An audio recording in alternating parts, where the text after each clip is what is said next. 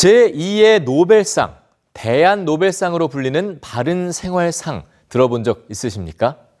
1980년대부터 매해 노벨상 수상자가 발표될 즈음 수상자를 발표하는 바른 생활상은 지구촌이 직면한 수많은 문제를 용기 있게 해결해 나가는 사람들에게 상을 주며 대한 노벨상으로도 널리 알려졌는데요.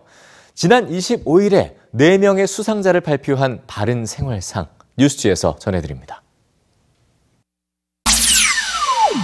서사하라의 간디라 불리는 비폭력 인권운동가 아미나토 하이다르. 법의 보호조차 받지 못하던 중국 여성의 권리를 위해 싸워온 중국의 인권 변호사 거젠메이.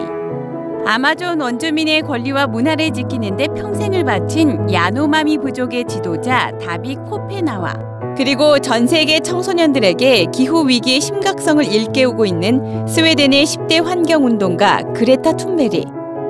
대부분 우리에겐 생소한 인물들이지만 모두 올해의 바른 생활상 수상자들입니다.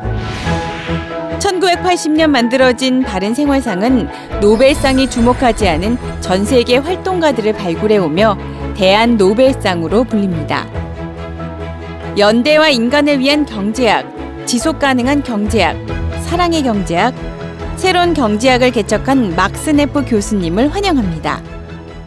바른 생활상을 만든 이는 스웨덴의 사업가 야코프 폰 윅스콜.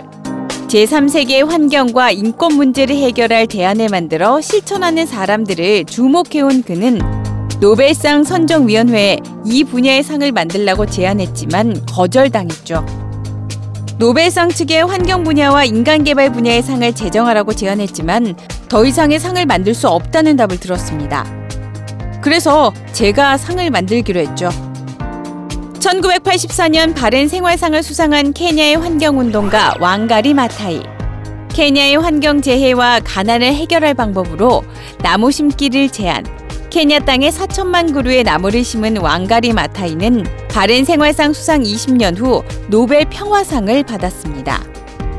몇몇 국가가 수상을 독점하며 지나치게 권위주의적이라는 비판을 받아온 노벨상과 달리 세계가 직면한 가장 시급한 문제에 대해 실질적인 답을 제시한 사람들에게 주목해온 바른 생활상. 사람들이 고통받고 있습니다. 죽어가고 있습니다.